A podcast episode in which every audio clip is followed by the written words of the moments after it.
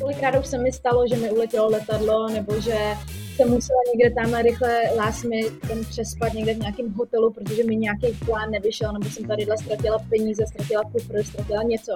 Jedno je azijská kultura a to druhý je uh, přistěhovalci hodně velký problém, až úplně do konce, až když třeba jsem vodila do té Ameriky a řekla jsem jako, že tak teď konec, teď jsme od sebe 8 hodin, takže jestli mi budete volat, tak ať je to něco, co jakoby chci slyšet. Já jsem strašně chtěla západní rodiče. Už to nebylo stejný prostě a já jsem se naučila, že aha, tak tady abych jako zapadla, tak se musím učit. a je strašně důležité vědět prostě, kde seš, kdy je potřeba se nějakým způsobem přizpůsobit, mít otevřenou mysl a respektovat, že jsi v jiné kultuře a měla by se tak chovat. Třeba jeden malý, mladý kluk se mě zeptal, jsem se ptala, co budete chtít dělat, až budete jako až odmaturujete a mu bylo 13, on se mě zeptal, jestli existuje škola pro bohatý lidi. Já mám jako dlouhodobý plány, ale potom vždycky něco přijde, co mě úplně jako zvedne ten adrenalin. Já jsem, jsem z toho tak nadšená, z toho nápadu, že prostě se zatím pak jdu.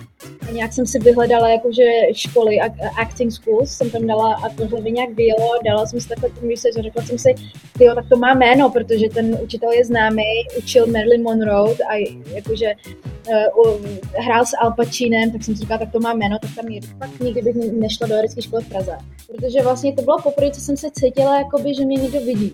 Protože já opravdu nepocházím z té rodiny, kde opravdu jako, že mi rodiče zaplatili všechno. To opravdu tak nikdy nebylo, rodiče neměli nic a pak jako hodně makali a hodně šetřili. Já jsem to Airbnb vždycky vypla během pracovních hodin a zapla, když oni nečekovali. Takže třeba já jsem přišla domů ze školy a zapla jsem to to fakt byl film, to fakt byl film, jakože stávačky a jak to ty holky brali vážně.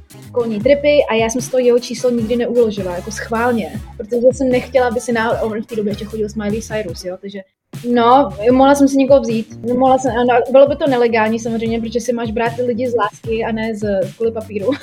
tak dlouho mi to trvalo prostě na ty pohovory chodit a prostě ne, no to zase ztratit a značit znovu v Evropě, kde já jsem v Evropě nikdy jakoby takhle nepracovala. Ten Londýn to bylo zase, já jsem chtěla, aby všechno bylo tak, jak to bylo v LA a já jsem nebyla schopná přijmout, že jsem v jiném prostředí, že já si musím přizpůsobit. Ve startupech to je vlastně takový ten nejvíc riskantnější právě asi druh biznesu, kde vlastně zkoušíš úplně nové věci Chcete se dozvědět víc? Zajímá vás tenhle výlet z hnízda? Celá tahle epizoda už za týden na všech podcastových platformách. A pokud vás zajímá zákulisí nebo jakékoliv doplňující informace, skočte na Instagram zavináč Vylec hnízda.